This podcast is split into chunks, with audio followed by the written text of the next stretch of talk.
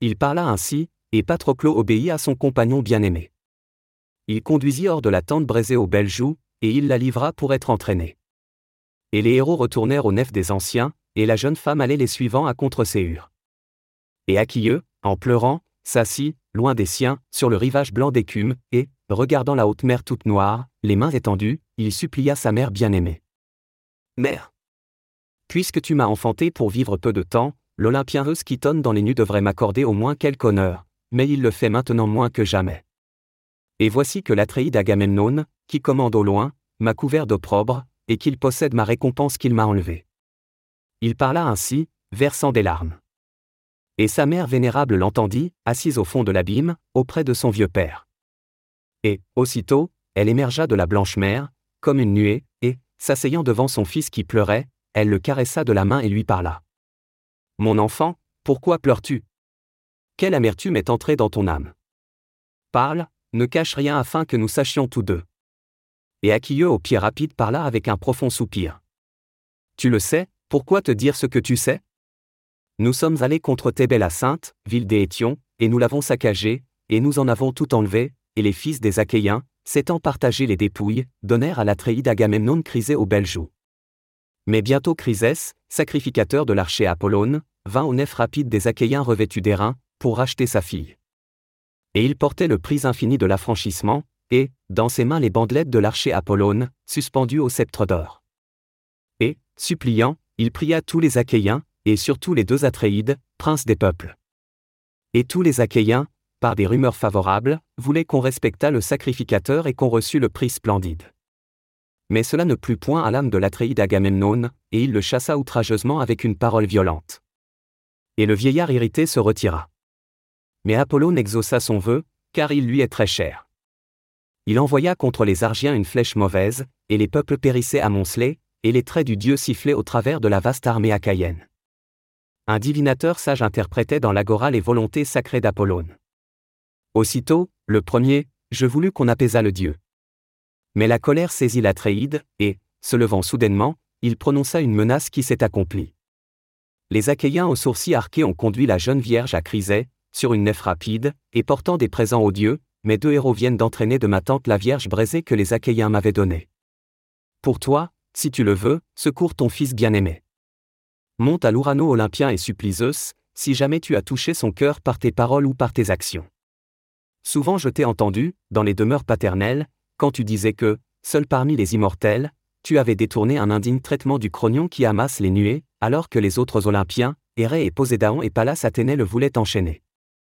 Et toi, déesse, tu as couru, et tu le délivras de ses liens, en appelant dans le vaste Olympe le géant aux cent mains que les dieux nomment Briaréo, et les hommes Égéo. Et celui-ci était beaucoup plus fort que son père, et il s'assit, orgueilleux de sa gloire, auprès du Cronion, et les dieux heureux en furent épouvantés, et n'enchaînèrent point Zeus. Maintenant rappelle ceci en sa mémoire, presse ses genoux, et que, venant en aide aux Troyens, ceux-ci repoussent, avec un grand massacre, les Achéens contre la mer et dans leur nef.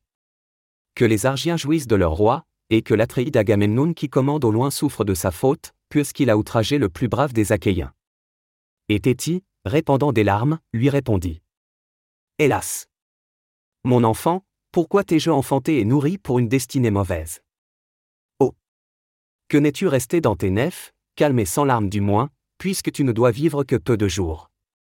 Mais te voici très malheureux et devant mourir très vite, parce que je t'ai enfanté dans mes demeures pour une destinée mauvaise. Cependant, j'irai dans l'Olympo neigeux, et je parlerai à Zeus qui se réjouit de la foudre, et peut-être m'écoutera-t-il. Pour toi, assis dans tes nefs rapides, reste irrité contre les Achéens et abstiens-toi du combat. Zeus est allé hier du côté de l'Océano, à un festin que lui ont donné les Éthiopiens irréprochables, et tous les dieux l'ont suivi. Le douzième jour il reviendra dans l'Olympo. Alors j'irai dans la demeure des reins de Zeus et je presserai ses genoux, et je pense qu'il en sera touché. Ayant ainsi parlé, elle partit et laissa Aquilleux irrité dans son cœur au souvenir de la jeune femme à la belle ceinture qu'on lui avait enlevée par violence. Et Odysseux, conduisant les catombes sacrées, parvint à Chrysée.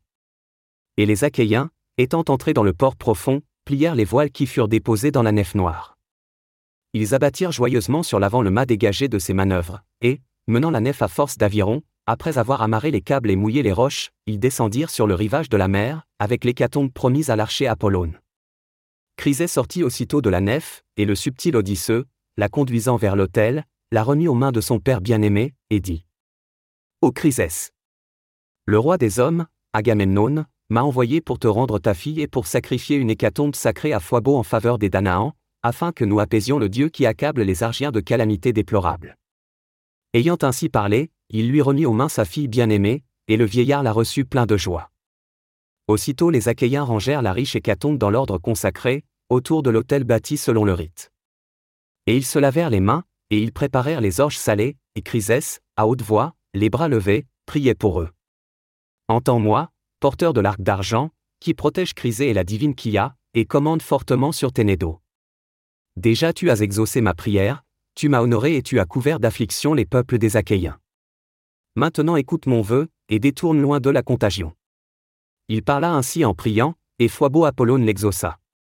Et, après avoir prié et répandu les orges salées, renversant en arrière le cou des victimes, ils les égorgèrent et les écorchèrent. On coupa les cuisses, on les couvrit de graisse des deux côtés, et on posa sur elles les entrailles crues. Et le vieillard les brûlait sur du bois sec et les arrosait d'une libation de vin rouge. Les jeunes hommes, auprès de lui, tenaient en main des broches à cinq pointes. Et, les cuisses étant consumées, ils goûtèrent les entrailles, et, séparant le reste en plusieurs morceaux, ils les transfixèrent de leurs broches et les tirent cuire avec soin, et le tout fut retiré du feu. Après avoir achevé ce travail, ils préparèrent le repas, et tous furent conviés, et nul ne se plaignit, dans son âme, de l'inégalité des parts.